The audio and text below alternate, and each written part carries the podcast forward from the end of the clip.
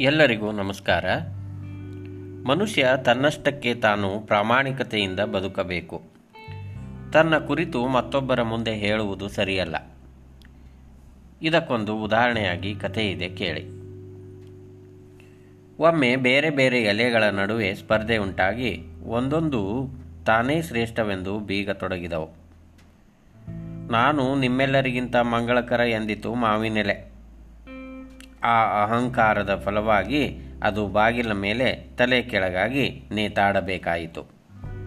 ನಾನು ಎಲ್ಲರಿಗೂ ಅಜೀರ್ಣ ನಿವಾರಿಸಿ ಆರೋಗ್ಯ ಉಂಟು ಮಾಡುತ್ತೇನೆ ಎಂದಿತು ವೀಳ್ಯದೆಲೆ ಅದರ ಅಹಂಕಾರ ನೋಡಿ ಎಲ್ಲರೂ ಅದನ್ನು ಅಗಿದು ತುಪುಕ್ಕೆಂದು ಹೊರಗೆ ಉಗುಳಿದರು ನಾನು ಸುವಾಸನಾಭರಿತ ಎಂದು ಕೊಚ್ಚಿಕೊಂಡಿತು ಕರಿಬೇವಿನ ಎಲೆ.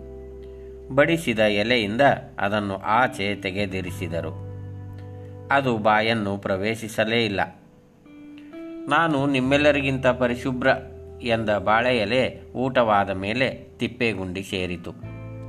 ಉಳಿದವರಂತೆ ಬಡಾಯಿ ಕೊಚ್ಚದೆ ವಿನೀತವಾಗಿದ್ದ ತುಳಸಿ ಎಲೆಯು ಅದರ ನಮ್ರ ಗುಣದಿಂದಾಗಿ ಮೆಚ್ಚುಗೆ ಗಳಿಸಿ ಸಾಕ್ಷಾತ್ ಮಹಾವಿಷ್ಣುವಿನ ಕೊರಳಿಗೆ ಏರಿತು.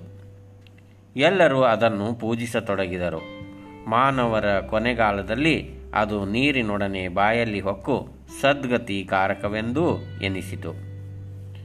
ನಾನು ಹೋದರೆ ಹೋದೇನು ಎಂಬ ಕನಕದಾಸರು ಸೂಚ್ಯವಾಗಿ ಹೇಳಿದ ಮಾತಿನ ಅರ್ಥವು ಇದೇ ಆಗಿದೆ.